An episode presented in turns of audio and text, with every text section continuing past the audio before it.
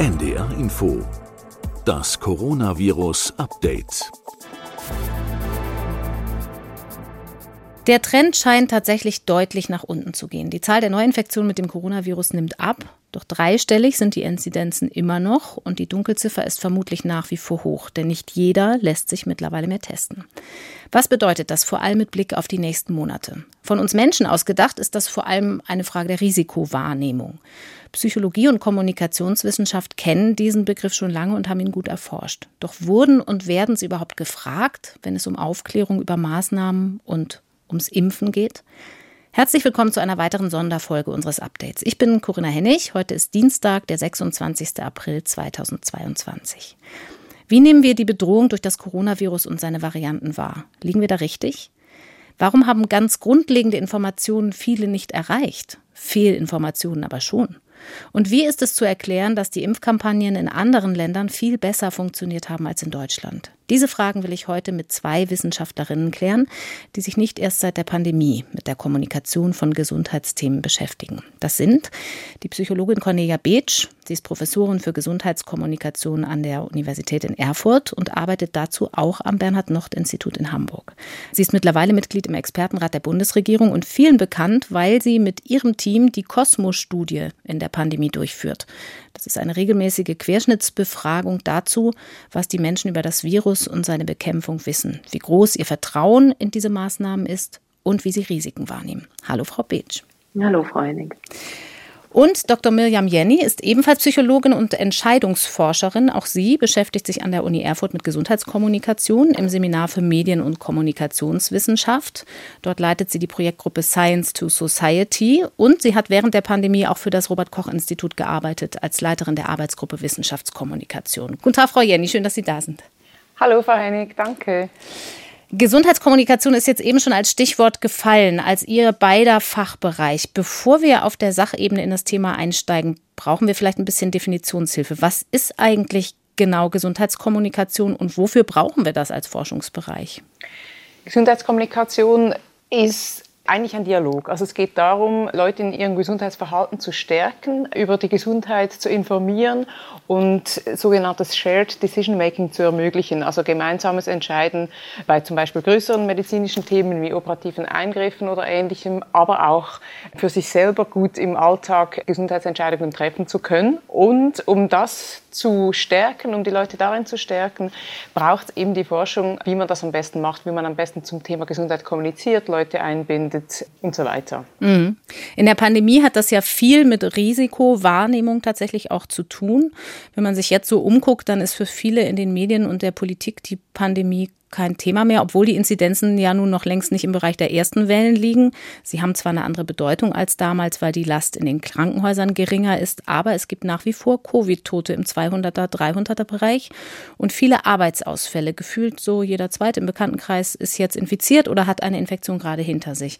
Frau Beetsch, diese Entwicklung dauert ja schon ein paar Wochen an. Was wissen Sie denn aus der letzten Cosmo-Erhebungswelle Mitte März über die Risikowahrnehmung der Bürgerinnen und Bürger so im Abgleich mit der Wirklichkeit? Ja, das ist ganz interessant. Als wir noch Delta hatten, da konnten wir ziemlich genau sehen, dass die Fallzahlen, was mit der Risikowahrnehmung zu tun hatten, je mehr Fälle wir hatten, umso höher war das wahrgenommene Risiko. Und so mehr haben sich die Leute auch freiwillig eingeschränkt über die geltenden Maßnahmen hinaus, haben auf Kontakte verzichtet. Und das hat sich dann, konnten wir auch zusammen mit dem Robert-Koch-Institut ausrechnen, tatsächlich dann auch auf den R-Wert ausgewirkt, so wie die Leute ihr Verhalten dann verändern. Also konnte man so richtig den Kreis sehen gehen von mhm. Fallzahlen, Risikowahrnehmung, Verhalten zu wieder zum R und der Ausbreitung des Virus.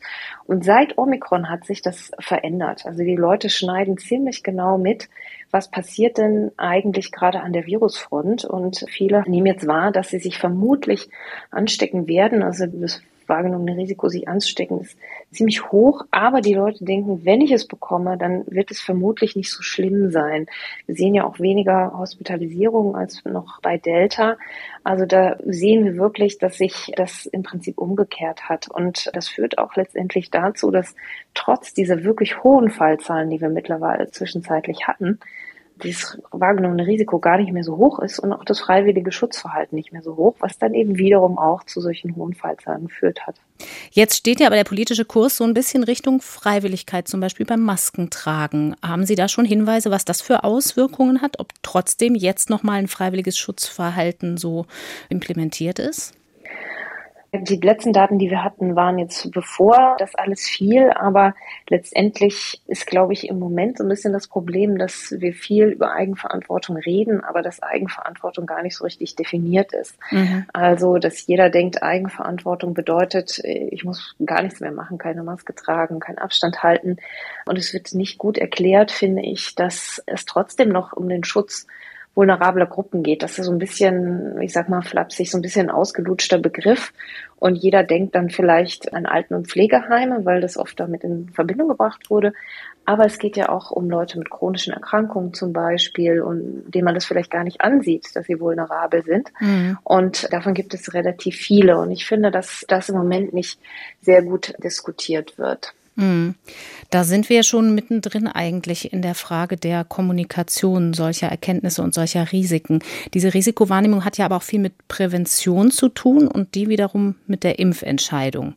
Frau Beetsch, in Ihrer Habilitation haben Sie sich mit dieser Kausalkette schon beschäftigt. Es gibt ja noch andere Impfungen. Ich würde deswegen gerne die Kommunikation übers Impfen in Deutschland gerne ein bisschen näher betrachten, bevor wir dann nochmal versuchen, Erkenntnisse für die Krisenkommunikation im Allgemeinen daraus abzuleiten. Es ist bekannt, die Impfquote in Deutschland ist besonders unter den Älteren zu niedrig. Da werden auch die 80 Prozent mit dreifach Geimpften nicht erreicht. In Ländern wie Dänemark, aber auch zum Beispiel Spanien liegt die Impfquote gerade bei den Älteren deutlich höher.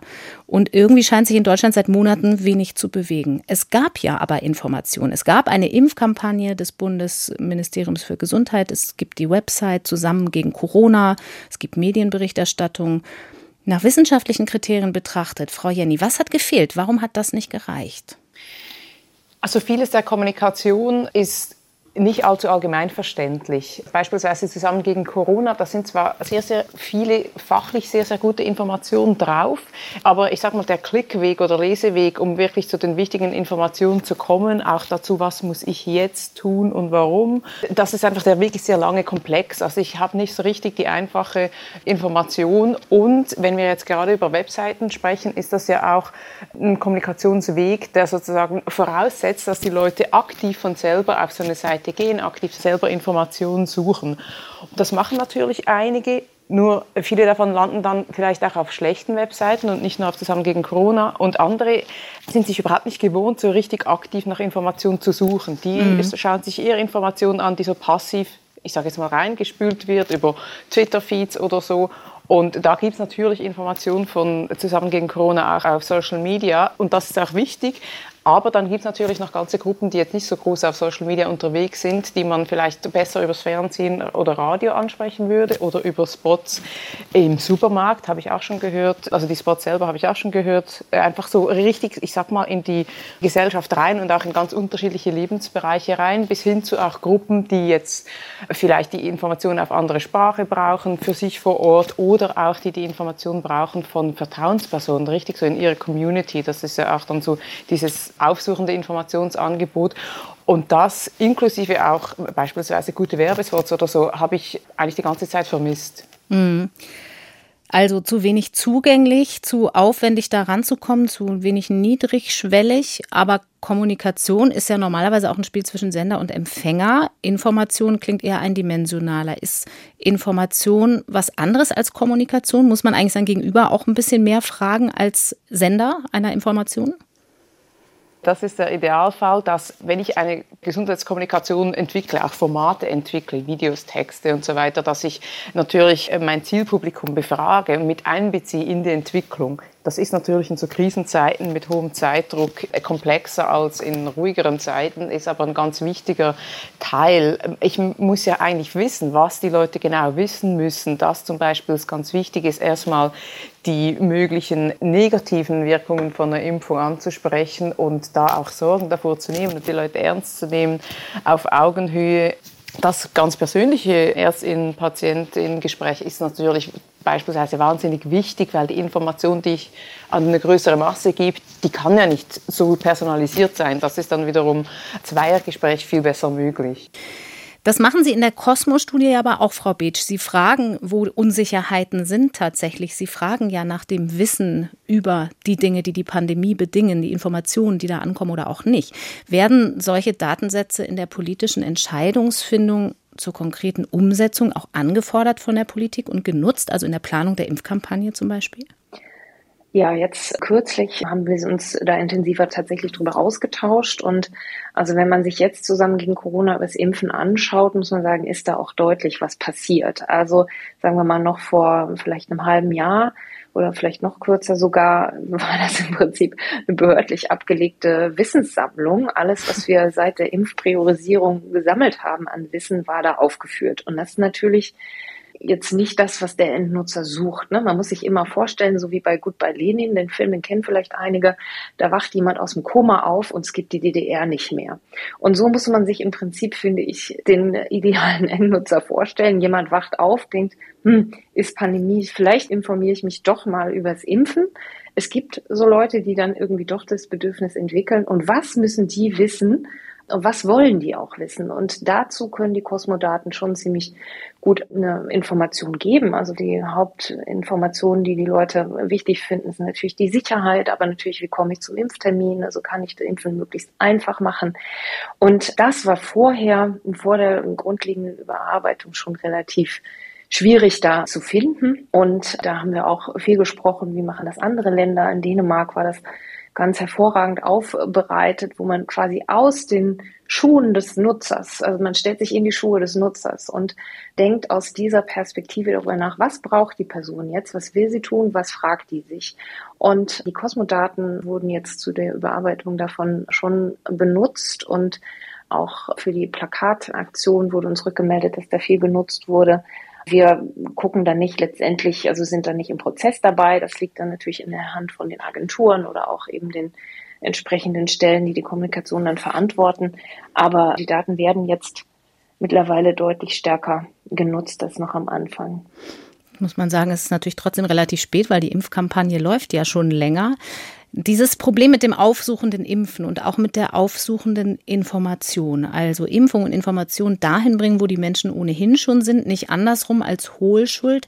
Gilt das eigentlich für bestimmte Bevölkerungsgruppen, weil ich sag mal, der gut verdienende Akademiker ohnehin an die Informationen drankommen könnte, die er braucht? Oder geht das eigentlich quer durch? Was für Erkenntnisse haben Sie da, dass das nötig wäre? Also ich glaube, was sich schon gezeigt hat, dass das nochmal aktiv auf Menschen, die nicht Deutsch sprechen, zugegangen werden sollte, mhm. weil man da auch in Daten vom RKI gesehen hat, da die Impfbereitschaft eigentlich ziemlich hoch ist, aber dass da oft nicht so richtig klar ist, wie komme ich da jetzt ran oder dass Fragen nicht richtig beantwortet werden.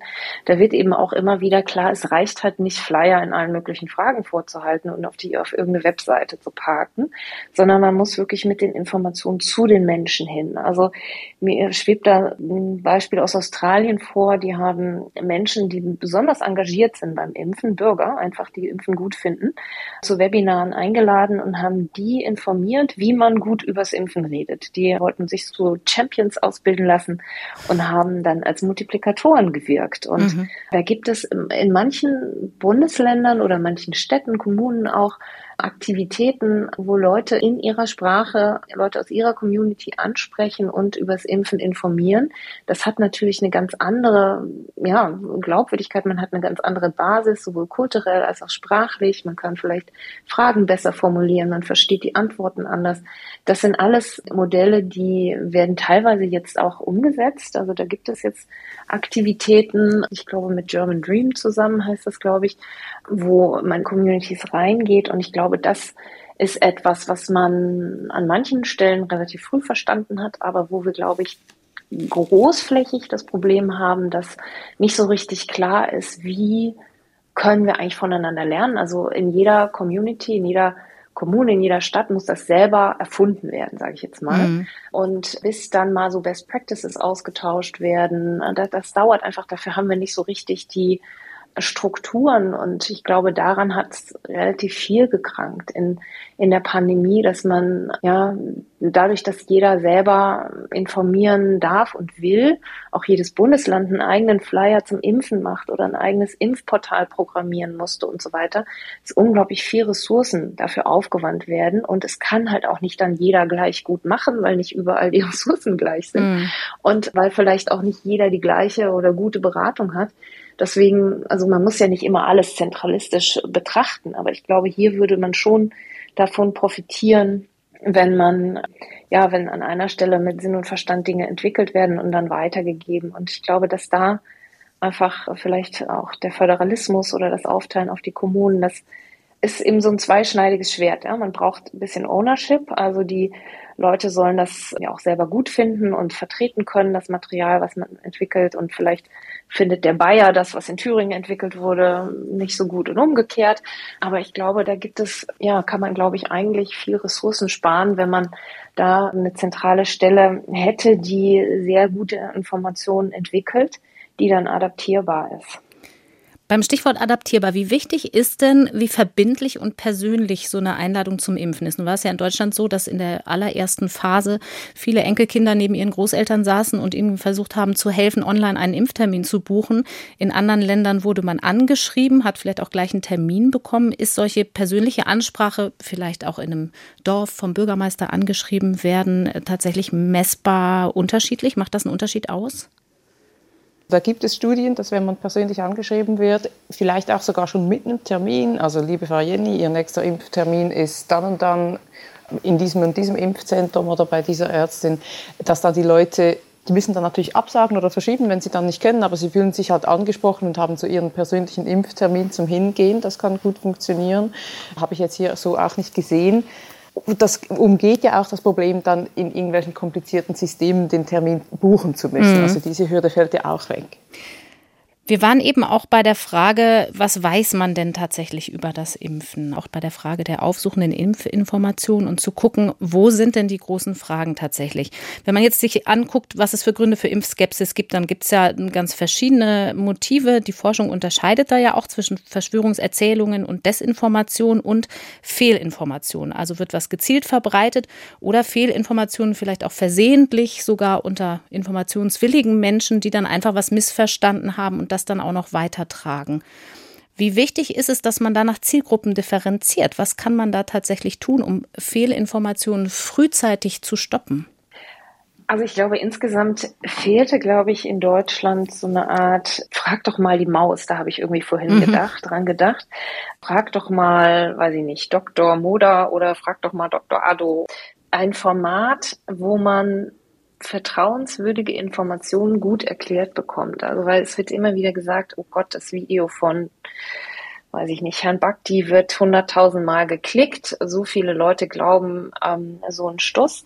Ich würde ja immer eher denken, so viele Leute haben diese Frage und suchen auf diese Frage eine Antwort. Mhm. Ich glaube, was wir hier in dem Umgang mit falschen Informationen lernen müssen, ist, dass es vollkommen klar ist, dass Leute in einer Situation von maximaler wissenschaftlicher Unsicherheit, auch am Anfang, sehr viele Fragen haben, die sie beantwortet haben möchten. Und Oft hilft es schon zu sagen, über diese Frage wissen wir noch nichts, wir tun aber dieses oder jenes, um diese Frage zu beantworten. Das ist auch schon eine Antwort. Das schließt die Lücke in meinem Puzzle, was ich im Kopf habe. Und das Problem ist häufig, dass eben solche Verschwörungserzählungen oder Desinformationen relativ einfache Antworten auf komplexe Fragen geben und deswegen sind die natürlich auch so attraktiv. Und mhm. wenn ein Angebot fehlt, was jeder kennt und wo man einfach hingehen kann, wenn man eine Frage hat und wo man dann auch Antworten findet. Wenn dieses Angebot fehlt, dann können sich eben solche Falschinformationen, Desinformationen festsetzen.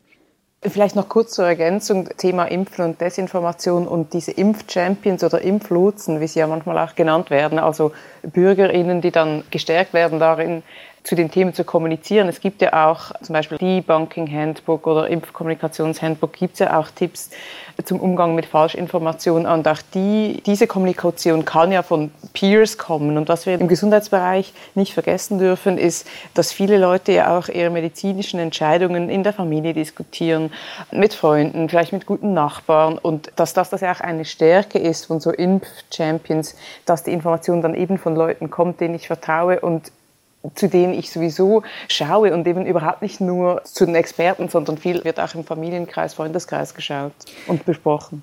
Ja, okay, da sind wir jetzt ja beim persönlichen Dialog. Aber wenn sich Falschnachrichten schon richtig weit verbreitet haben, dann wird's ja schon schwierig. Man weiß ja aus der Kognitionswissenschaft, dass es gar nicht so einfach ist, eine falsche Nachricht so im Gehirn wieder zu löschen, sozusagen. Also ich denke zum Beispiel an die Covimo-Befragung des Robert-Koch-Instituts, also das Impfmonitoring. Und da ist dokumentiert, dass fast die Hälfte der Befragten sich nach wie vor in der Frage nicht sicher war zuletzt, ob die Impfung nicht doch die Fruchtbarkeit beeinträchtigen könnte. Sowas verbreitet sich über Social Media und wird dann hinaus in die Welt getragen. Wie kann man konkret da frühzeitig versuchen, eine wirklich falsche Information zu stoppen, weil die ja, die Fehlinformation auch sehr pseudowissenschaftlich daherkam, also noch nicht mal besonders einfach und deswegen für manche vielleicht Vertrauen erwecken kam?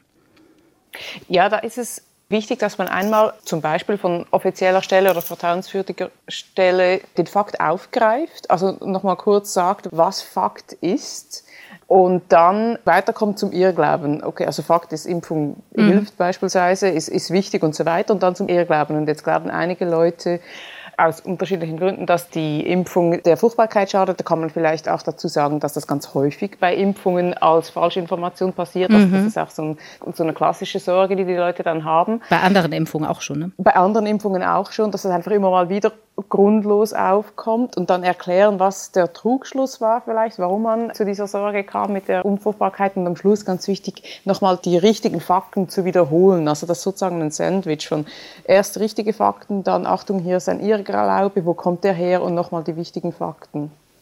Und das könnte man natürlich auch als Kampagne dann aufbereiten.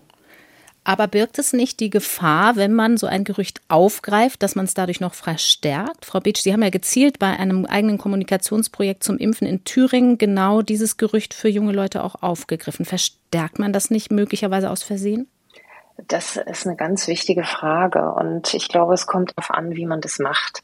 Also dieses Fakten-Sandwich, was Frau Jenny gerade beschrieben hat, das ist jetzt im Moment State of the Art, also dass man wirklich den Fakt betont und nicht die Falschinformation. Das, da sieht man dann aber auch, ne, dass Medien häufig eine Rolle spielen in dem Prozess. Mhm. Wird dann in die Überschrift geschrieben, macht Impfen unfruchtbar, Fragezeichen und dann gibt es einen Teaser, die Covimo-Studie zeigt, die Hälfte ist sich nie sicher. Mhm. Dann macht das vielleicht viele Klicks, aber die Falschinformation wird quasi nochmal mit roten roten, fetten Stift eingekreist. Und da spielen natürlich viele Sachen mit. Also wir interessieren uns mehr für Informationen, die uns sagen, da ist eine mögliche Gefahr, als wenn uns jemand sagt, das ist sicher. Mhm. Das ist das eine. Und das andere, sowas bleibt natürlich gut kleben.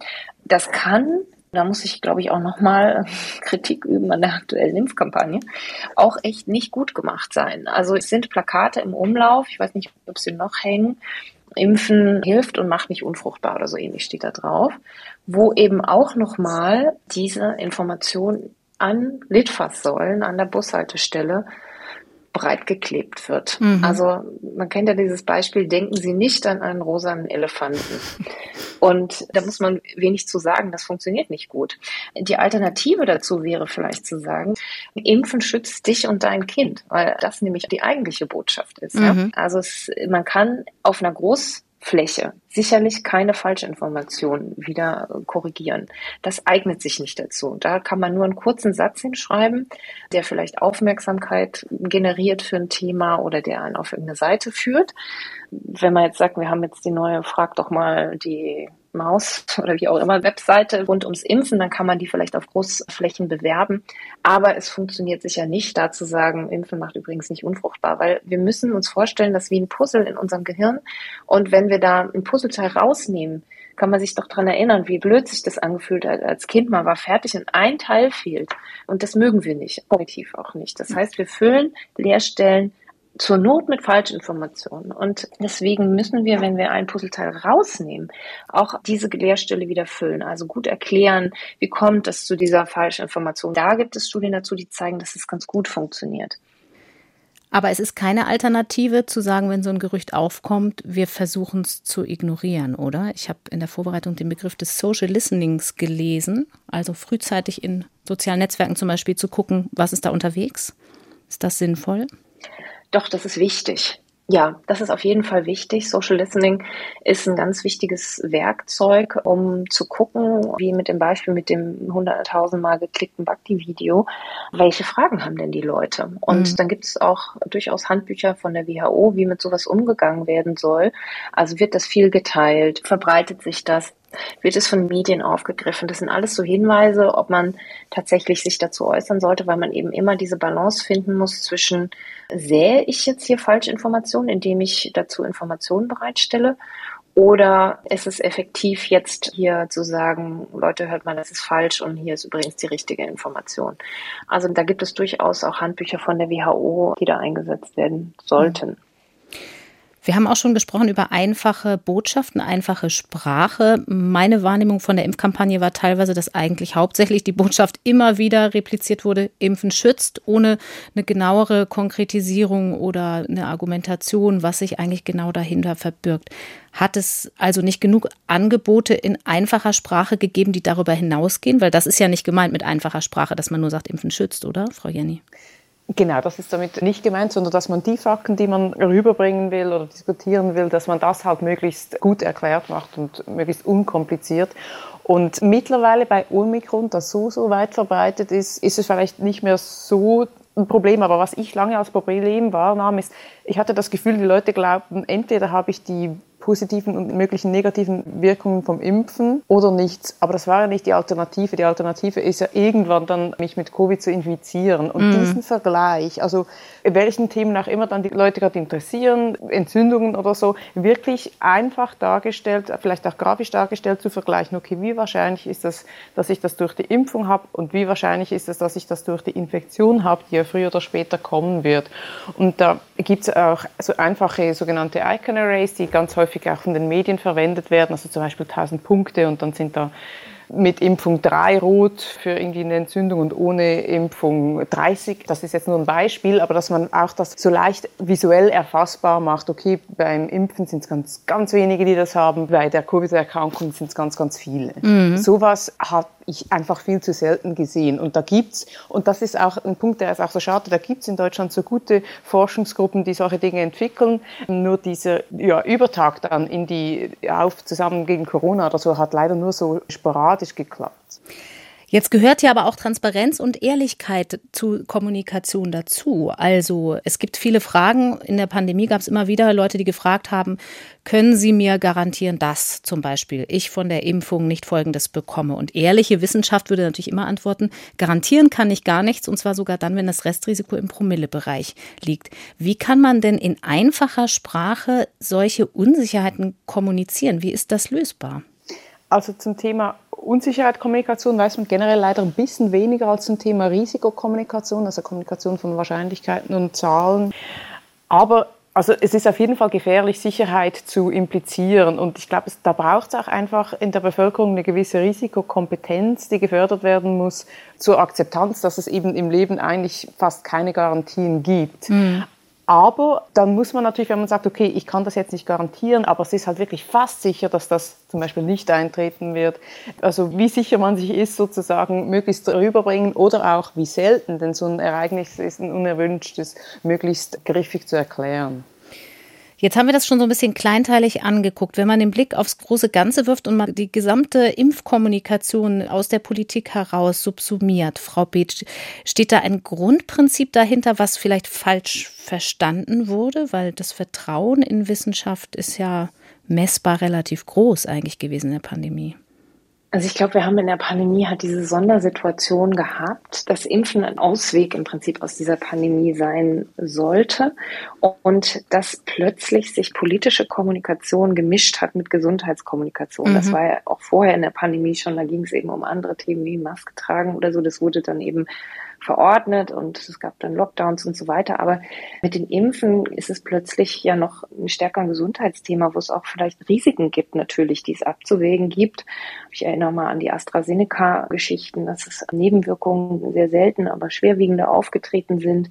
Dann musste man erstmal rausfinden, in welcher Bevölkerungsgruppe denn und so weiter. Also da gab es wirklich sensible Gesundheits- und Risikokommunikationsthemen, die plötzlich von Politikern kommuniziert werden mussten.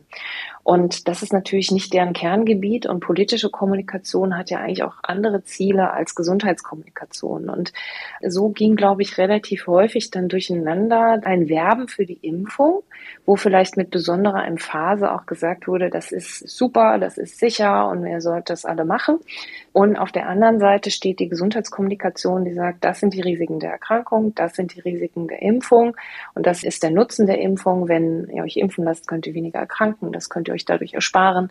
Also das ist ein bisschen komplexer und kann aber natürlich, wenn es gut gemacht ist, die informierte Entscheidung erleichtern. Und wir haben in Deutschland eine freie Impfentscheidung und deswegen sollte jeder gut darüber informiert werden. Und dadurch, dass das so ein bisschen durcheinander ging, glaube ich, ist das einigen Leuten aufgestoßen, dass eben ja auch vielleicht Unsicherheiten, die bestehen oder bestanden. Am Anfang wussten wir noch nicht viel über die Sicherheit. Das hat sich dann relativ schnell verbessert oder die Wirksamkeit, die Effektivität wurde viel diskutiert. Wirksamkeit wogegen denn? Gegen schwere Erkrankungen oder gegen Infektion oder Tod. Mhm. Da gibt's große Unterschiede und große Unsicherheiten und da wurde so ein bisschen, ja, sag ich mal, mit einem dicken Pinsel aufgetragen, wo man vielleicht ein bisschen differenzierter hätte kommunizieren können. Und ich glaube, dass dadurch einiges verloren gegangen ist, weil wir eben nicht in Deutschland eine Struktur haben, eine Stelle, die diese Gesundheitskommunikation in ihrer Komplexität aber runtergebrochen, so dass sie wirklich für jeden zugänglich ist durch Filme, durch Infografiken, wie Frau Jenny gerade erklärt hat. Dass es diese Stelle nicht gibt, die das anbietet, hat, glaube ich, auch die politische Kommunikation da erschwert, weil die Politiker dann eben stark etwas verkaufen mussten, was, was sehr komplexes medizinisches ist und natürlich auch nicht, eigentlich nicht politische Kommunikation, sondern Gesundheitskommunikation. Hat das auch mit Glaubwürdigkeit zu tun? Also, dass die Politik sagen wir mal jetzt das Gesundheitsministerium zum Beispiel, eigentlich der falsche Absender ist, weil man das dann wahrnimmt als mehr politische Werbung als wirklich ein Informationsservice für mich? Das Vertrauen in die Regierung spielt auch bei der Impfbereitschaft eine Rolle, spielt mhm. bei all der gesamten Maßnahmen Akzeptanz eine Rolle. Und was wir gesehen haben, auch in den Kosmodaten, ist, dass über die Zeit das Vertrauen in die Regierung gesunken ist. Und dann kann man sich vorstellen, also wenn die Regierung eben der Hauptkommunikator ist, dann gibt es immer über die Zeit immer mehr Leute, die ich verliere, weil die sagen, ach, die Regierung, da vertraue ich nicht mehr, höre ich nur noch mit einem halben Ohr oder gar nicht mehr zu. Und da passieren dann vielleicht andere Dinge. Die suchen dann selber, finden komische Webseiten oder verschwinden in Telegram-Gruppen. Also deswegen ist es, glaube ich, wichtig, einen anderen Absender zu haben, der eben nicht die Regierung ist, sondern, sagen wir mal, ein Public Health Institut, wo die Wissenschaft äh, wohnt, sag ich mal, und wo aus den Daten heraus, aus der Evidenz heraus gut kommuniziert ist. Und da meine ich jetzt also sowohl die medizinische, virologische Evidenz als auch die Evidenz, die wir aus der Psychologie und Kommunikationswissenschaft, also Gesundheitskommunikation haben. Jetzt hat es ja, da haben Kollegen aus anderen Wissenschaftsredaktionen von der Zeit zum Beispiel auch schon vor ein paar Wochen darauf hingewiesen, aber mal eine sehr erfolgreiche Aufklärungskampagne gegeben, nämlich die AIDS-Aufklärungskampagne in den 90er Jahren von der Bundeszentrale für gesundheitliche Aufklärung. Frau Jenny, Sie haben ja viel mit den Strukturen auch zu tun gehabt in Ihrer Arbeit für das Robert-Koch-Institut. Wäre das nicht ein Weg gewesen, den man hätte gehen können? Dann ist es so ein bisschen politikferner? Auf jeden Fall, das wäre ein Weg gewesen. Der wurde jetzt zur Pandemie aber nicht gegangen, anders als damals in der AIDS-Krise. Da wurde die Kommunikation doch sehr stark ans BMG, ich sage zwar gebunden oder von dort aus gemacht und natürlich kam natürlich Zuarbeit von der BZGA, aber Absender war am Ende das BMG, teilweise auch das RKI. Da gibt es dann nochmal Komplexitäten, weil das RKI eigentlich die Fachöffentlichkeit anspricht, die BZGA die allgemeine Öffentlichkeit. Mhm. Das RKI aber begonnen hat, in der Krise auch die Öffentlichkeit anzusprechen und ja auch ja, so ein bisschen so die Stimme der Vernunft und auch der Wissenschaft war auf eine positive Weise. Aber dass doch sehr, sehr vieles so ja, fast gehortet wurde im BMG und für mein Verständnis auch zu wenig unkonventionellere Kommunikatoren mit eingebunden wurden. Denn Vertrauen ist das eine und Augenhöhe ist auch so für dich ein wichtiges Thema. Und was es zum Beispiel in Berlin teilweise gab, war dann Impfkommunikation oder zumindest so Themensetzung von der Müllabfuhr von der städtischen, also von der BSR oder vom öffentlichen Verkehr, von der BVG. Und es gibt auch gerade so in Pandemie oder öffentlichen Krisen Zeitpunkte, wo es einfach auch wichtig ist, dass ganz unterschiedliche Kommunikatoren und auch so ein bisschen mehr aus der Mitte der Gesellschaft raus kommuniziert werden. Ich denke, da ginge eigentlich noch viel mehr. Hm. Wie hat man das denn in Dänemark zum Beispiel gemacht, wo die Impfkampagne ja zumindest vor allem was die Älteren angeht sehr erfolgreich war, auch wenn es da auch Impfskeptiker natürlich gegeben hat wie überall? Also Frau Beach hat es vorhin ein bisschen angesprochen, mehr vom Nutzer gedacht. Da war es einfach einfacher. Jetzt sei es zum Beispiel auf der Webseite einfacher auf die Informationen zuzugreifen. Internationale Vergleiche sind aber häufig schwierig, weil sich ja zwischen Ländern ganz unterschiedliche Dinge unterscheiden können. Die Kommunikationsstrategie ist das eine, Vertrauen in Wissenschaft und Politik ist nochmal was anderes. Untereinander das soziale Vertrauen zwischen Bürgerinnen, das je nachdem auch Impfmotivation erhöhen kann, weil man mhm. sich und aber auch andere schützen will. Das sind so viele Faktoren, die sich unterscheiden. Deswegen sind diese Vergleiche immer nicht ganz einfach auch was ganz Praktisches war dort anders. Man hat dann nämlich gesagt, wir machen äh, von oben nach unten die Alten zuerst, die Jungen zuletzt nach Jahrgang. Und man hat automatisch einen Impftermin in sein E-Mail-Postfach bekommen oder per SMS. Ich bin mir mhm. nicht genau sicher, aber man bekam den einfach zugeschickt. Also das, was wir vorhin schon besprochen haben. Man musste nicht, bei uns gab es komplizierte Impfrechner, irgendwelche Tageszeitungen haben dann gesagt, wo stehen Sie in der Reihe und wie viele Leute sind noch vor Ihnen. Und das war da völlig egal, weil es war klar, wenn mein Jahrgang dran ist, dann kriege ich eine E-Mail, ich muss einfach warten und dann gehe ich dahin.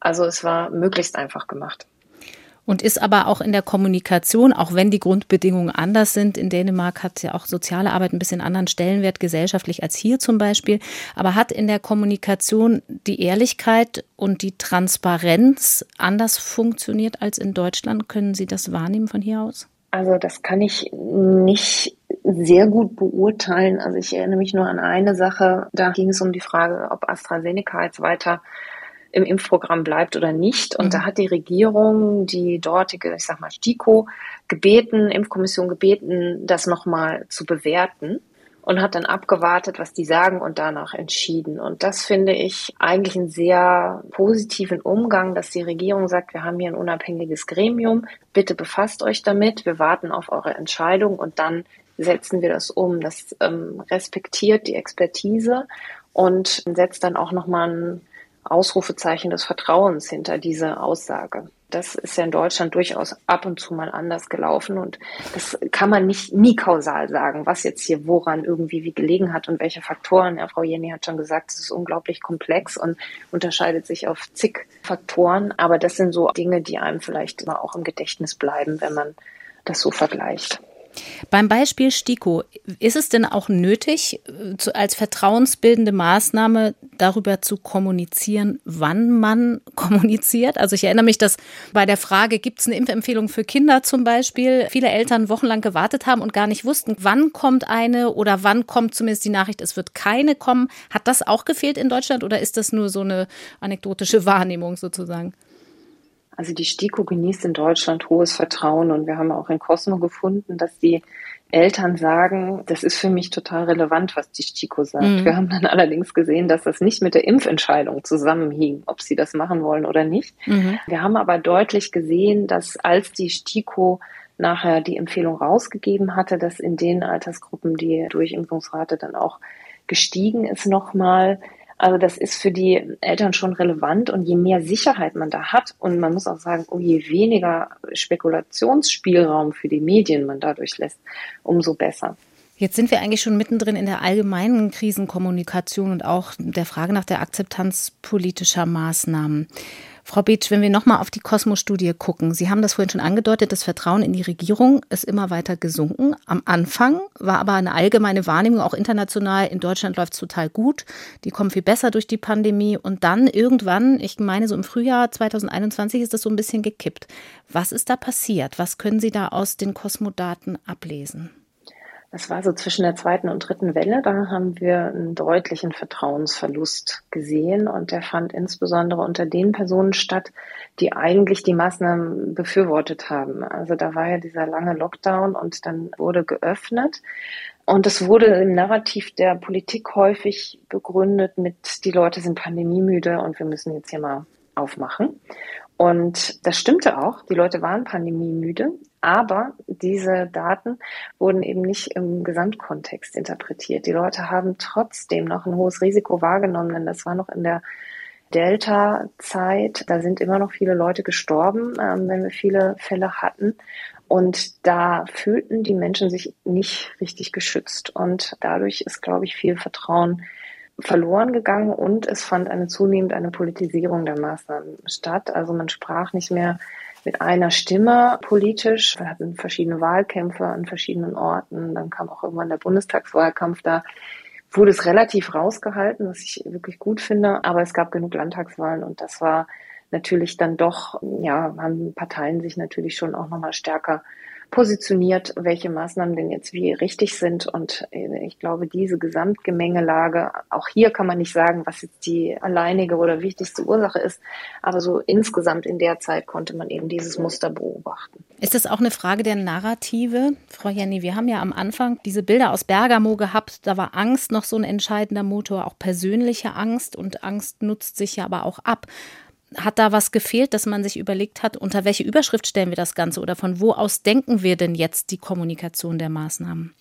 Ja, genau. Also Angst kann initiativ eine große Wirkung haben. Ich glaube, die Bilder aus Bergamo spielten eine wichtige Rolle, aber auch diese Ansprache ganz zu Beginn der Pandemie im März von der Bundeskanzlerin Angela Merkel, die ja sehr persönlich war, aber auch sehr ernst. Ich glaube, das hat einen sehr, sehr großen Effekt gehabt, aber Angst lässt sich halt nicht aufrechterhalten über die Zeit. Der Mensch gewöhnt sich an vieles, das ist das eine, und fühlt sich vielleicht auch irgendwann so ein bisschen veräppelt, wenn immer diese Angstbotschaften kommen und möchte lieber Kommunikation auf Augenhöhe. Plus Angst kann auch lähmen. Also, dass ich mich zwar vielleicht vor einer Sache fürchte, vor einem Virus fürchte, aber deswegen weiß ich ja jetzt noch nicht, was zu tun ist und vielleicht wird meine Selbstwirksamkeit sogar geschwächt durch diese Angst. Und das heißt, was viel wichtiger ist, ist, wenn man aufmerksam macht auf das Risiko, möglichst zeitgleich auch zu sagen, okay, und was können wir jetzt hier tun, damit das besser wird? Und so kann es besser werden und das machen wir jetzt alle. Also, das ist so zwar aufmerksam machen auf das Risiko, aber dann schnell ins Handeln und in die Selbstwirksamkeit rein und einfach auch Perspektive geben, also dass es besser werden kann und wie und das tun wir jetzt zusammen. Ein oft genanntes Beispiel im Zusammenhang, wie kommuniziert man die besonders harten Maßnahmen gut, war ja die neuseeländische Regierungschefin Jacinda Ardern, die viel kommuniziert hat, direkte Ansprache gewählt hat, aber auch ganz ehrlich gesagt hat, Leute, das wird jetzt erstmal nicht schön. Wie wichtig ist von dem, was Sie aus der Forschung tatsächlich wissen, so eine Personalisierung, aber auch die Empathie, die persönliche Nähe zur Bevölkerung, die da politisch stattgefunden hat? Da gibt es einen ganz wunderbaren wissenschaftlichen Artikel über die ersten, ich glaube, 50 Pressekonferenzen von mhm. ihr. Und da werden diese täglichen Pressebriefings beschrieben als die Lieblingsfernsehsendung der Neuseeländer. Also das hatte unglaublich viel Aufmerksamkeit und also sie hat es geschafft, über Metaphern, also über Sprache, etwas Passives wie zu Hause bleiben, dazu zu machen, dass die Neuseeländer aktiv miteinander Leben geschützt haben. Mhm. Und ähm, sie hat also aus dem Sport, im Militär, sie hat Marathon, also verschiedene solche Metaphern genutzt, um eben dieses zu Hause rumsitzen, nichts tun, ähm, zu was Aktiven, Positiven zu wenden. Und es waren, diese Briefings waren einfach mehr als nur Wissenstransfer oder der Bericht von neuen Zahlen.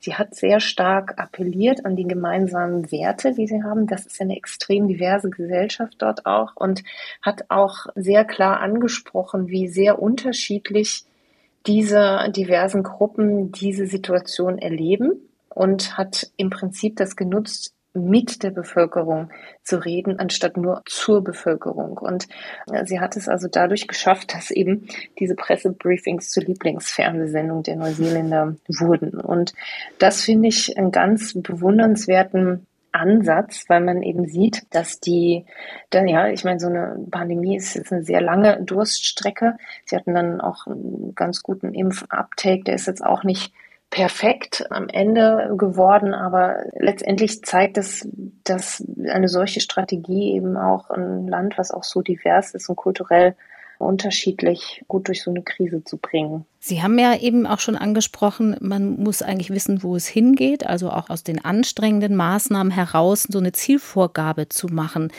Nochmal beim Beispiel Dänemark. Da gibt es ein Paper, das so eine schöne Überschrift trägt von dem dänischen Politologen Michael Bang-Petersen. Der hat zusammen mit dem Komplexitätsforscher Sune Lehmann und anderen untersucht, wie die Akzeptanz der Maßnahmen ist und verschiedene Szenarien zugrunde gelegt. Das Paper heißt Communicate Hope to Motivate the Public During the COVID-19 Pandemic. Also Hoffnung kommunizieren, um zu motivieren. Was kann man aus diesem Forschungsbeispiel ableiten? Können Sie uns das ein bisschen näher bringen, Frau Beetsch? Ja, also Frau Jenny hat ja gerade schon erklärt, dass so eine Bedrohungswahrnehmung eigentlich wichtig ist. Wenn wir uns nicht bedroht fühlen, dann wollen wir uns auch nicht schützen, aber dass man es eben damit auch sehr überspannen kann. Und was wir in Deutschland gesehen haben, sind häufig so steigende Kurven, die so ein Bedrohungsszenario aufgemacht haben. Wie steigen jetzt die, wie wird das projiziert unter bestimmten Bedingungen? Wenn wir jetzt einen Lockdown haben oder wenn wir ganz viel impfen, wie verändert sich das? Und die Wissenschaftler aus Dänemark haben mal in ihrer Studie verglichen, was passiert, wenn man jetzt nur diesen Anstieg zeigt oder wenn man ganze Kurven zeigt, nämlich wir wissen ja jetzt nun aus der Erfahrung, eine Welle steigt an, aber sie fällt auch wieder ähm, mhm. ab einem gewissen Punkt, wenn nämlich die Maßnahmen dann greifen und das Virus sich nicht mehr weiter verbreiten kann, entweder weil genug geimpft sind oder weil wir alle keine Kontakte mehr haben. Und was sie gezeigt haben, ist, dass diese Kurven, wo man sieht, okay, es steigt jetzt noch ein Weilchen, aber dann, wenn wir diese verschärften Maßnahmen haben, dann fallen sie auch sehr schnell wieder, diese Fallzahlen, dass das erstmal zu mehr Hoffnung führt unter den Leuten. Und das kann man sagen, na gut, Hoffnung ist uns vielleicht in dem Sinne egal. Hauptsache, die Leute halten sich dran. Das passiert aber auch. Die sehen die Maßnahmen dann stärker ein und gehen aber mit mehr Selbstwirksamkeit und quasi positiver in diese Verschärfung der Maßnahmen und halten das Risiko für größer und sehen also stärker ein, dass diese Maßnahmen ergriffen werden sollen. Und das fand ich eigentlich einen sehr guten Ansatz, um nochmal zu zeigen, das, was äh, Frau Jenny vorhin mit Selbstwirksamkeit bezeichnet hat. Ja, wir wollen im Prinzip den Leuten was an die Hand geben. Wenn wir uns auf eine bestimmte Weise verhalten, dann verändert sich auch was in der Umwelt. Und wenn man das eben gut kommuniziert, dann kann das dazu führen, dass wir eben auch mehr Compliance haben, also die Leute sich dann auch tatsächlich mehr an die Dinge halten. In Deutschland hat man das so ähnlich gemacht, aber eben nicht genauso. Man hat manchmal ein Datum genannt. Ne? Die Politiker haben dann ab und zu gesagt, bis dann und dann die Maßnahmen und dann gibt es auch keinen Lockdown mehr. War das der gedankliche Fehler, dass man eben keine Szenarien gezeigt hat und dass man sich festgelegt hat auf Dinge, auf die man sich nicht festlegen konnte? Naja, hinterher ist man immer schlauer. Ne? Also jetzt das kann man sagen, das war ein Fehler. Also ich denke, was, was wir in Cosmo gesehen haben, ist, dass die Belastung natürlich hoch war und dass aber die also wir haben verschiedene Szenarien verglichen und haben gefragt, wie würdest du dich belastet fühlen oder wie sehr würdest du das begrüßen, wenn es ein solches oder solche Regelung geben würde. Entweder wenn die Maßnahmen an einem bestimmten Tag enden würden oder wenn sie bei einer bestimmten Fallzahl enden würden. Das war dann noch so das Maß aller Dinge. Und da haben wir immer wieder gesehen, dass die Fallzahl, ab der dann die Maßnahmen nicht mehr gelten, dass das eigentlich immer am besten abgeschnitten hat. Also dass man schon die Menschen mitnehmen kann oder sollte zu einem inhaltlichen Ziel, mhm. wo sie eben, wenn sie informiert sind, da wollen wir hin, das sollt ihr deswegen tun. Hier ist die Regel, die es euch einfach macht, das Verhalten zu zeigen, was uns zu diesem Ziel bringt.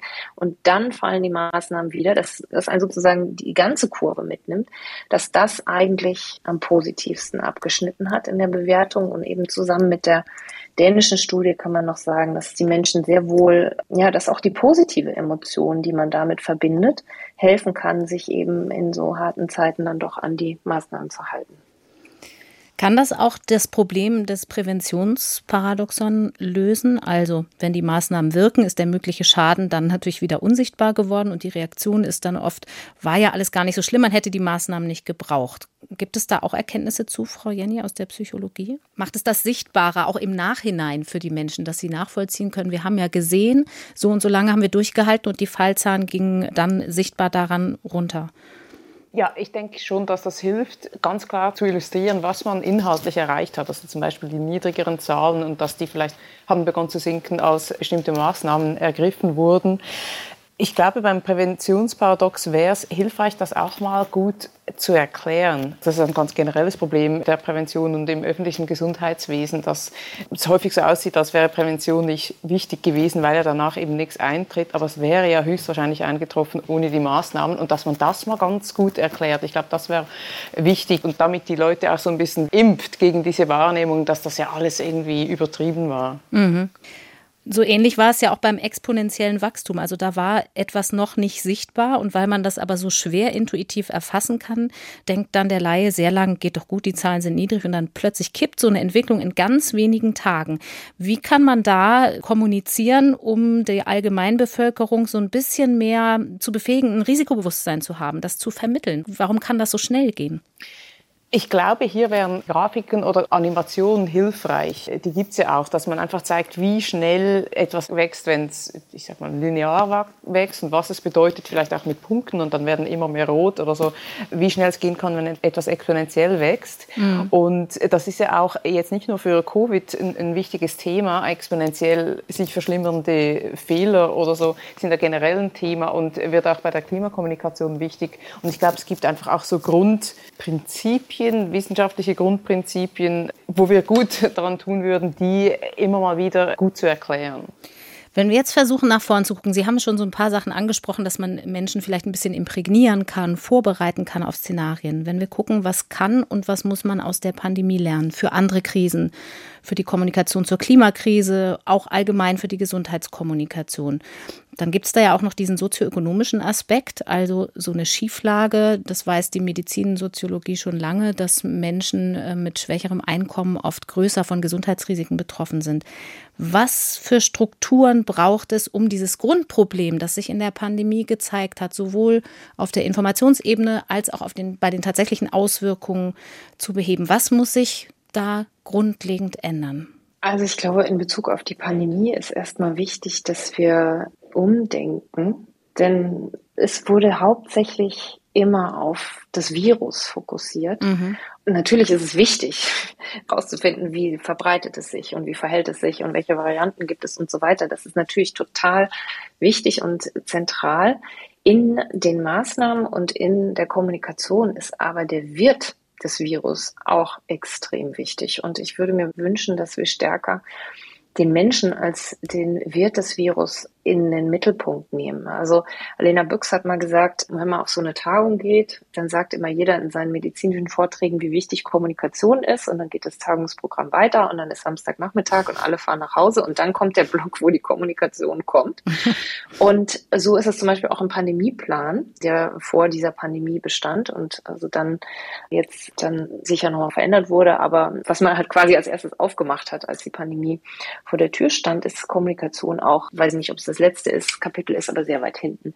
Und ich glaube, wir müssen umdenken und den Menschen zentral in den Fokus nehmen. Das gilt für die Pandemie, das gilt aber auch für die Klimakrise, ist letztendlich treiben wir das Problem mit unserem Verhalten.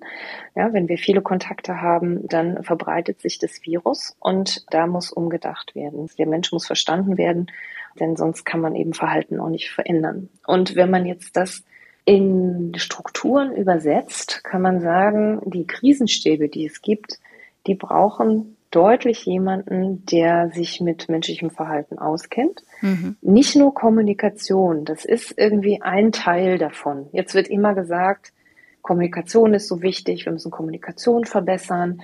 Aber wenn Sie Regeln haben, die seltsam sind, die kein Mensch versteht oder die hier anders sind als woanders, im Nachbarbundesland zum Beispiel, dann verstehen Menschen das nicht mehr und wollen sich dann vielleicht nicht mehr dran halten. Das heißt, auch schon beim Schaffen der Umgebungsbedingungen, der Regeln ist es wichtig, an das Verhalten der, und die Wahrnehmung der Menschen zu denken. Also brauchen Leute, die sich mit Verhalten, mit Kommunikation auskennen in diesen Krisenstäben, die also das immer voransetzen. Denn wenn wir tolle neue Regeln machen, weil wir was Tolles Neues über das Virus rausgefunden haben, kann so eine Regel nur so gut sein, Einmal natürlich, wie effektiv sie zum Beispiel die Ausbreitung des Virus verhindert, aber eben auch, wie gut der Mensch sich am Ende daran hält. Sehen mhm. wir ja beim Impfen. Ja? Wir können die tollste Impfung haben, wenn die Leute es nicht tun, bringt sie nichts. Mhm. Und das muss immer von Anfang an mitgedacht werden. Und das, glaube ich, ist ein großer Fehler in der Pandemieplanung oder auch Klimakrise, dass wir da nicht das stark genug mitdenken von Anfang an. Und dafür brauchen wir Strukturen, die wissenschaftsbasiert kommunizieren. Also die sowohl, wo die Inhalte natürlich wissenschaftlich korrekt sein müssen, aber die eben auch Befunde aus der Psychologie, Kommunikationswissenschaft, Gesundheitskommunikationsforschung benutzen, um diese Inhalte zu kommunizieren. Und zwar nicht nur in dem Sinne, dass ja, wie nach diesem Knowledge Deficit Model, also die Menschen müssen nur das Richtige wissen und dann machen sie auch das Richtige. Das wissen wir, dass das nicht funktioniert. Mhm. Also die quasi die gesamte Palette benutzen, erstmal so die Strukturen schaffen, dass Verhalten, das gewünschte Verhalten einfach ist mhm. und die Leute dabei in ihrer Selbstwirksamkeit unterstützt werden, sie also wissen, warum sollen sie das tun und wie können sie das einfach tun, dass ihnen erklärt wird, warum sie etwas tun sollen und dass das eben möglichst einheitlich und wenig verwirrend ist und natürlich verständlich. Das wären, sagen wir mal, die wesentlichen Wünsche und dafür haben wir im Moment keine Strukturen. Da haben wir ja auch aus dem Expertenrat äh, die fünfte Stellungnahme zur Kommunikation verfasst, wo wir das nochmal ein bisschen aufdröseln, dass es eine solche Struktur bräuchte und weisen da sehr explizit auch darauf hin, dass es eben andere Krisen auch noch gibt, wie die Klimakrise, wo eine solche Kommunikation, die nach diesen Prinzipien verläuft, eben zentral wichtig ist. Frau Jenny, Verhaltensentscheidungen. Da gibt es ja einige Erkenntnisse in der Verhaltenswissenschaft und gerade wenn man versucht, über Strukturen die dahin zu bringen, wo sie dann tatsächlich Teil der Entscheidung wären, Viele kennen zum Beispiel das Nudging vielleicht. Das hat aber so ein bisschen so ein schlechteres Image, weil viele das als Manipulation wahrnehmen. Also zum Beispiel, weil im Supermarkt die teuren Dinge auf Augenhöhe einsortiert werden und die günstigen unten, um die Menschen durch so einen Stups sozusagen zu einem bestimmten Verhalten zu bringen. Es gibt ja aber auch noch mehr Strategien, die man kennt aus der Verhaltenswissenschaft. Was kann man noch tun, gerade um den Leuten das Gefühl zu geben, ich kann Entscheidungen aus mir heraus trotzdem noch tun? Ja, genau. Beim Nudging geht es ja häufig darum, die Umwelt umzugestalten, um dann Leute in eine bestimmte Verhaltensrichtung zu bringen. Zum Beispiel, dass man, das ist ein simples Beispiel, aber im Supermarkt, dass die gesunden Lebensmittel zugänglicher sind als die ungesunden. Also eigentlich mhm. das Gegenteil davon, wie momentan Supermärkte aufgebaut sind, besonders an der Kasse. Dann gibt es aber auch Boosting-Konzepte und die haben immer das Ziel, die Fähigkeiten des Einzelnen zu stärken, also Leute dazu zu bringen, sich selber zum erwünschten, also auch von sich selber erwünschten, zum Beispiel Gesundheitsverhalten zu bringen. Also beispielsweise, dass die sich selber zu Hause dann ihre Küche so organisieren, dass sie gesünder essen können. Mhm. Auch wieder so als ein Beispiel. Und die zwei Ansätze können sich auch ergänzen. Ich will jetzt auch gar nicht das eine verteufeln, weil ich glaube, es ist immer wichtig, auch so einen Policy-Mix zu haben oder einfach unterschiedliche Dinge machen zu können, so eine Toolbox. Aber ein, ja auch so ein bisschen ethisch positiver Aspekt beim Boosting ist, ich kann eben nicht Leute manipulieren, denn ich brauche immer auch die Motivation von denen. Also die verstehen dann was und sind dann vielleicht motiviert, was zu verändern. Und ich kann die nicht so blind irgendwo hinführen. Und das ist eine positive Seite davon, die aber auch eine negative Seite sein kann. Also ich brauche halt auch die Aufmerksamkeit der Leute und die Motivation, aber ist natürlich auch positiv, auch weil häufig die Effekte von so Boosting-Maßnahmen längerfristig sind. Also wenn ich jetzt zum Beispiel beim Nudging im Supermarkt das alles wieder umstelle und dann wieder, keine Ahnung, die, die Süßigkeiten im Vordergrund Vordergrund stehen, dann gehen die Leute vielleicht schnell wieder dazu über, die dann auch äh, bevorzugt zu kaufen. Aber wenn ich ja selber verstanden habe, okay, wie muss ich mir zu Hause meine Küche einrichten oder so, dann ist es ja auch was längerwährendes. Also da ist es dann nicht so, dass einfache Änderungen in der Umwelt mich dann wieder zum alten Verhalten führen. Also es gibt einfach so viele Vorteile von diesen Boosting-Methoden und die auch viele Methoden, die man im Gesundheitsbereich oder auch im Klimabereich anwenden kann, damit sich die Leute zum Beispiel auch gute Gewohnheiten, gesunde Gewohnheiten, gesund für sich selber oder gesund für den Planeten, sich angewöhnen können und halt auch einfach ja aktiver sind. Das auch ein bisschen wieder auch diese Philosophie der Gesundheitskommunikation, dass das eben auch so so was auf Augenhöhe ist. Also mehr, bisschen mehr informieren als lenken, sodass die Information einsickert und dann darüber auch mein Verhalten verändert? Kann man das genau, so wir informieren, informieren Schulen oder auch die Leute dazu bringen, sich Dinge anzueignen, also so Kompetenzen zu stärken, beispielsweise auch in der digitalen Umwelt, äh, die Leute dazu zu bringen, vielleicht ja, reißerische Informationen mehr zu hinterfragen, mehr quer zu lesen, also zu gucken, ich habe hier eine Information, aber von wem kommt die eigentlich, was schreiben andere über diese Autoren oder über diese Webseite. Das sind alles Tricks, die brauchen erstmal die Aufmerksamkeit der Leute und die, die Motivation, können dann aber wirklich effektiv sein, dass die Leute zum Beispiel falsche Informationen eher erkennen oder zumindest reißerische Informationen eher erkennen. Und da gibt es also in unterschiedlichsten Lebensbereichen Boosts, die angewendet werden können. Wenn man Ihnen beiden so zuhört, dann hat man schon den Eindruck, in der Psychologie, in der Sozialforschung, der Verhaltensforschung, in der Kommunikationswissenschaft, da ist man eigentlich schon ziemlich weit und weiß schon wahnsinnig viel. Und trotzdem kommt das irgendwie nicht so richtig bei den politischen Entscheidern an. Frau Beetsch, Sie haben eben schon gesagt, Sie sitzen ja jetzt auch im Expertinnenrat und Krisenstäbe sind natürlich so ein Ansatzpunkt, dass man die Fachleute da reinsetzt.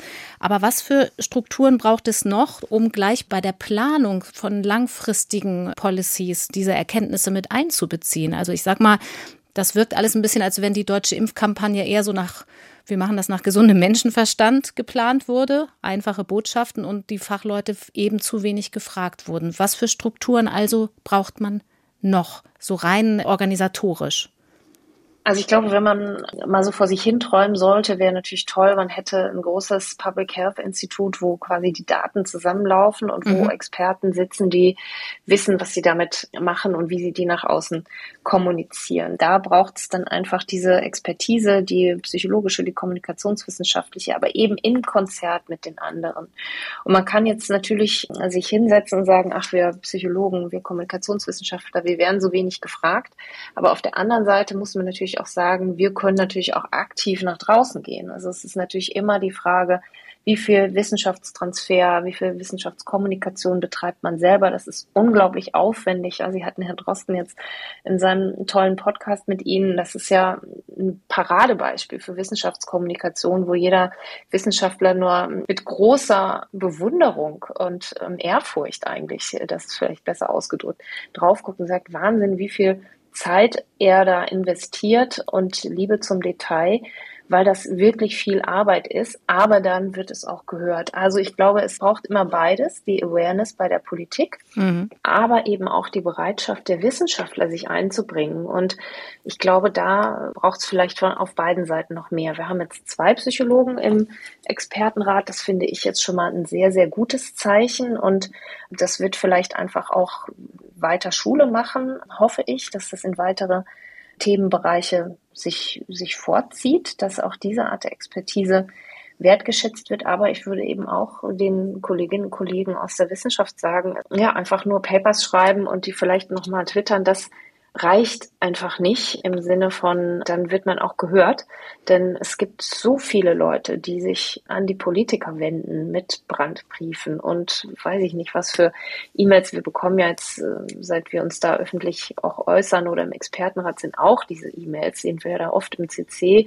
Das ist irre, was Leute an die Politiker rantragen. Und da ist man natürlich als Wissenschaftler, der eine Studie mal irgendwie wichtig findet für oder irgendwelche Inhalte für Politiker und die dann mal twittert oder irgendwo hinschickt, das ist dann, geht natürlich unter. Also man muss sich auch in den Dialog werfen und den auch einfach selber suchen. Also das mhm. kann vielleicht jetzt als Appell an die Kollegen und Kolleginnen verstanden werden, sich da auch stärker zu engagieren, denn wir müssen unsere Wissenschaft auch ernst nehmen, was sie äh, tun kann und wo sie helfen kann. Und auf der anderen Seite, denke ich, haben wir in Deutschland ein großes Implementationsproblem. Wir haben wirklich gute Leute, gute Arbeitsgruppen. Es gibt noch und nöcher irgendwelche, sage ich mal, WHO Guidance, die auf der Basis von internationalen Befunden sagen, wie geht man mit Falschinformationen um und so weiter. Sowas muss dann einfach aber auch angewandt und genutzt werden und nicht im Land der Dichter und Denker, denkt jeder dichtet und denkt jeder selbst. Ja, ich glaube, das ist so die Spielwiese, auf der wir uns da bewegen. Wir müssen uns aufeinander zubewegen, in den Dialog kommen und es muss mehr Bewusstsein geben, dass man Dinge auch systematisch verstehen kann. Nur weil jeder jeden Tag kommuniziert, heißt es nicht, äh, dass das der gesunde Menschenverstand da reicht, um es gut zu machen. Mhm. Ja, auf einer, so einer Bevölkerungsebene. Und da gibt es viele Befunde, die systematisch untersuchen, wie man es tun sollte und was vielleicht besser funktioniert, was schlechter funktioniert.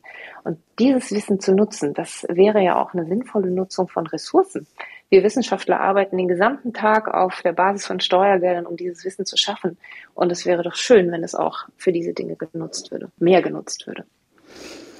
Auch die Beobachtung und Analyse der Pandemie-Kommunikation kann da ja wieder neue Befunde liefern. Frau Jenny, bei der Klimakrise gibt es ja gerade ein Problem mit Ermüdungserscheinungen, weil man kennt die Krisenszenarien als Verbraucher längst. Gibt es da irgendwas, was Sie sich strategisch gesehen abgucken können aus der Corona-Krise, wo Sie sagen, da haben wir aus der Wissenschaft heraus tatsächlich was gelernt, was wir mitnehmen können? Ich denke, das Strukturproblem und Implementationsproblem, das Frau Beetscher eben gerade angesprochen hat, das besteht ja auch da. Also wenn wir jetzt ans neue Gesundheitsinstitut denken, das gebaut werden soll und wo meine starke Hoffnung ist, dass da Kommunikation als zentraler Baustein aufgebaut wird, dann brauchen wir eine gute Wissenschaftskommunikation ja auch im Bereich Klima. Wir brauchen eine gute Klimakommunikation. Da gibt es Spieler, eher so stiftungsbasiert beispielsweise, die das machen und auch sehr gut machen. Aber auch auf offizieller Seite brauchen wir das Bewusstsein und brauchen wir aber auch Fähigkeiten, sprich Leute, die das gut machen, die gut Klima kommunizieren. Die großen Klimaforschungsinstitutionen haben ja auch eigentlich selten, ich sage mal wirklich breit aufgebaute Kommunikationsabteilungen, die dann mhm. eben erforschen, welche Maßnahmen gut funktionieren. Das heißt also auch da an verschiedensten Stellen strukturelle Lücken, die wir äh, füllen müssen und wo wir einfach ja auch Kraft aufbauen müssen, dass wir einfach an wichtigen Stellen gute Leute haben, die das machen. Ist das auch eine Ressourcenfrage? Weil Sie haben ja auch Erfahrung im Robert-Koch-Institut gesammelt, also in der Pandemie mit Krisenkommunikation an der direkten Stelle sozusagen.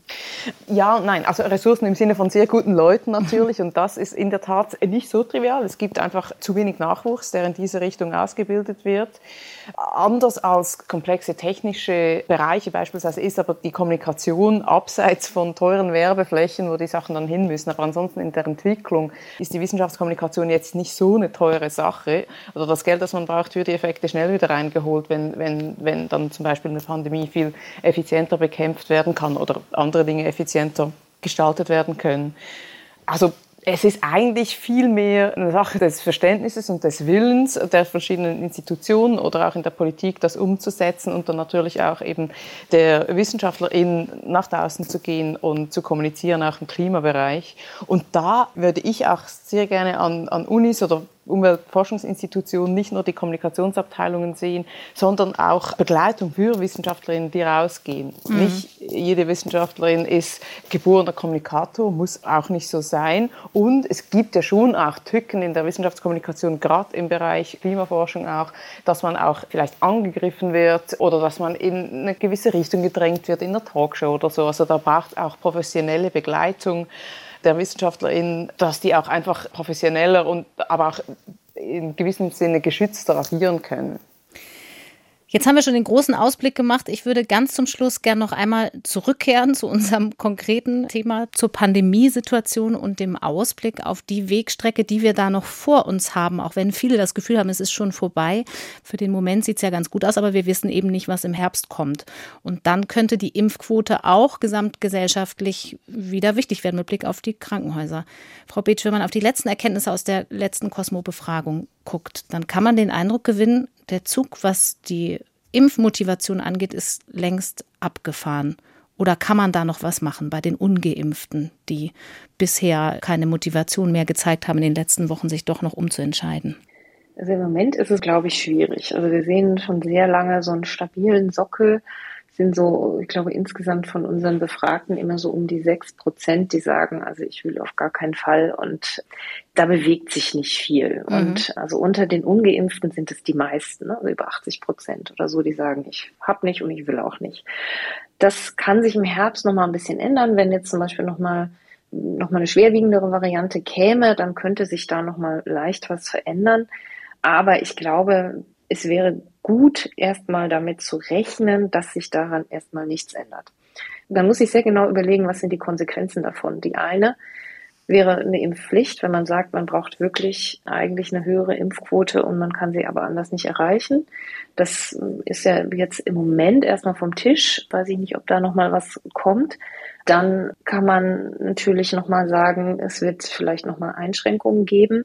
Vielleicht reicht eigenverantwortliches Handeln. Da können wir jetzt den Herbst, glaube ich, gut nutzen, um das nochmal gut zu definieren. Das habe ich ja eingangs schon mal gesagt dass wir da gar nicht richtig drüber reden, was mhm. Eigenverantwortung bedeutet. Ja, also wer Rechte hat, hat auch Pflichten. Also das heißt nicht, jeder darf machen, was er will, sondern jeder schützt sich und andere weiter. Und was heißt das eigentlich? Das muss diskutiert werden.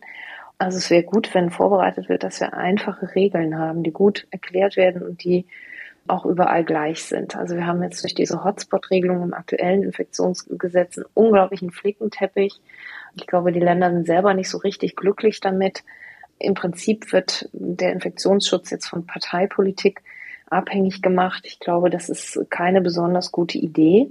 Und das macht das auch nicht sehr glaubwürdig. Ja? Also mhm. wie kann man dann verstehen, dass bei doppelt so hoher Inzidenz und höherer Hospitalisierungsrate, sagen wir mal in Thüringen, im Vergleich zu Hamburg viel lockere Regeln gelten, weil eben hier vielleicht die Opposition einfach diese Hotspot-Regelung abgelehnt hat in Thüringen, aber in, in Hamburg nicht. Also mhm. das sind Dinge, die schaffen eine Erklärungsnot, die einfach nicht notwendig ist. Und das stellt den Infektionsschutz in die zweite Reihe. Und solche, sage ich mal, schlecht gemachten Regeln kann man am Ende auch nicht mehr durch gute Kommunikation retten. Und das würde ich mir wünschen als Vorbereitung für den Herbst, dass man sich klar macht, wir brauchen nochmal diese Impfinfrastruktur. Also es kann ja sein, wir müssen nochmal impfen. Es wird ja angepasste Impfstoffe geben. Da wird sich sicherlich bis zum Herbst noch mal einiges an Erkenntnis tun.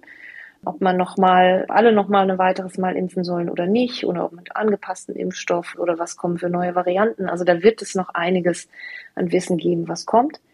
Das Impfen muss einfach sein, die Informationen müssen einfacher zugänglich sein, daran wird gearbeitet. Und ja, die einfachen Regeln. Ich glaube, das ist das, das A und O. Ziele definieren, was wollen wir erreichen, was soll der Mensch tun, was muss er dafür wissen und wie kann es denn gut erklärt werden. Frau Jenny, da spielt ja dann auch im Herbst möglicherweise die Risikowahrnehmung nochmal verschärft wieder rein. Also eben wenn eine Variante kommt, die pathogener ist, dann ist die Risikonutzenabwägung schon wieder eine andere. Da könnte man ja nochmal neu ansetzen, das besser zu kommunizieren. Wenn Sie sowas lesen, was der Bundesgesundheitsminister gerade gemacht hat, es könnte eine Killer-Variante kommen. Funktioniert das? Ist das gute Wissenschaftskommunikation oder sind Sie da zusammengezuckt und haben gedacht, das geht nach hinten los?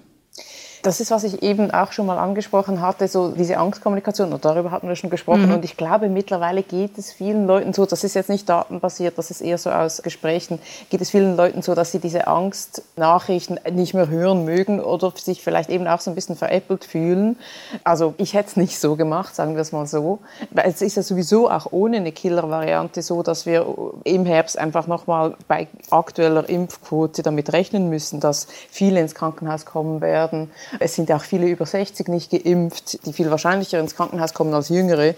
Und auch, dass wir im Bereich Impfen müssen wir zusätzlich auch, denke ich, nochmal ein besonderes Augenmerk setzen auf die in Anführungs- und Schlusszeichen erlebten negativen Wirkungen. Also, dass man vielleicht im Freundeskreis jemand hat, die hat sich impfen lassen und kurz danach ist was Schlimmes passiert oder, oder zumindest was sehr Unangenehmes und dass das in den Köpfen der Leuten dann vielleicht mit der Impfung verknüpft wird.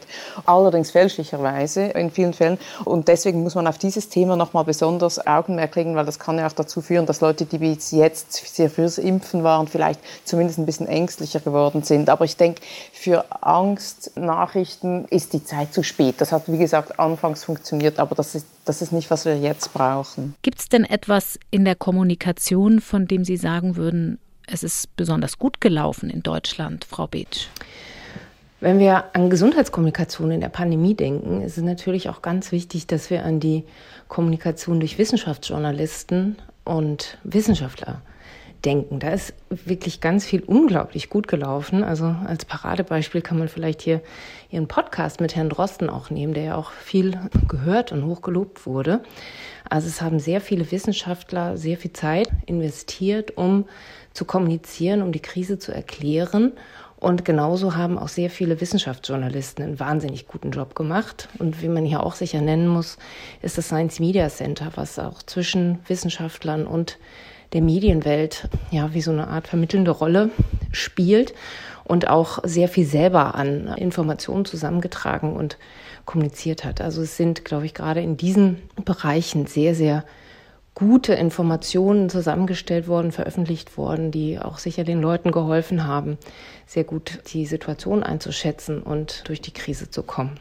Ich fasse mal zusammen, also man kann sich auch auf anderer Ebene auf den Herbst vorbereiten, wenn man noch mal mehr versucht vom Menschen auszudenken und wenn man die Fachleute einbindet, die sich auskennen mit Verhalten, mit Psychologie, mit Kommunikation, aber die Kommunikation kann auch nicht alles richten, wenn die Grundlage da nicht stimmt.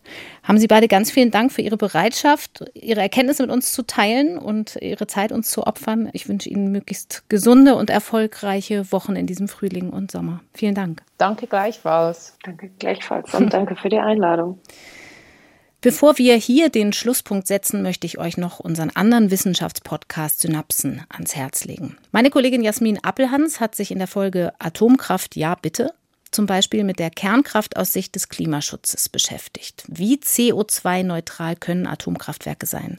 Ich habe sehr viel gelernt in der Folge. Dringender Hörtipp also. Der Podcast Synapsen ist zu finden, zum Beispiel in der ARD Audiothek. Die kann man sich als App kostenlos runterladen. Den Link stellen wir hier auch in die Shownotes. Und dieser Link ist auch wichtig für Corona-Themen, denn mit denen beschäftigt sich unsere Wissenschaftsredaktion natürlich weiter, auch in kürzeren Beiträgen.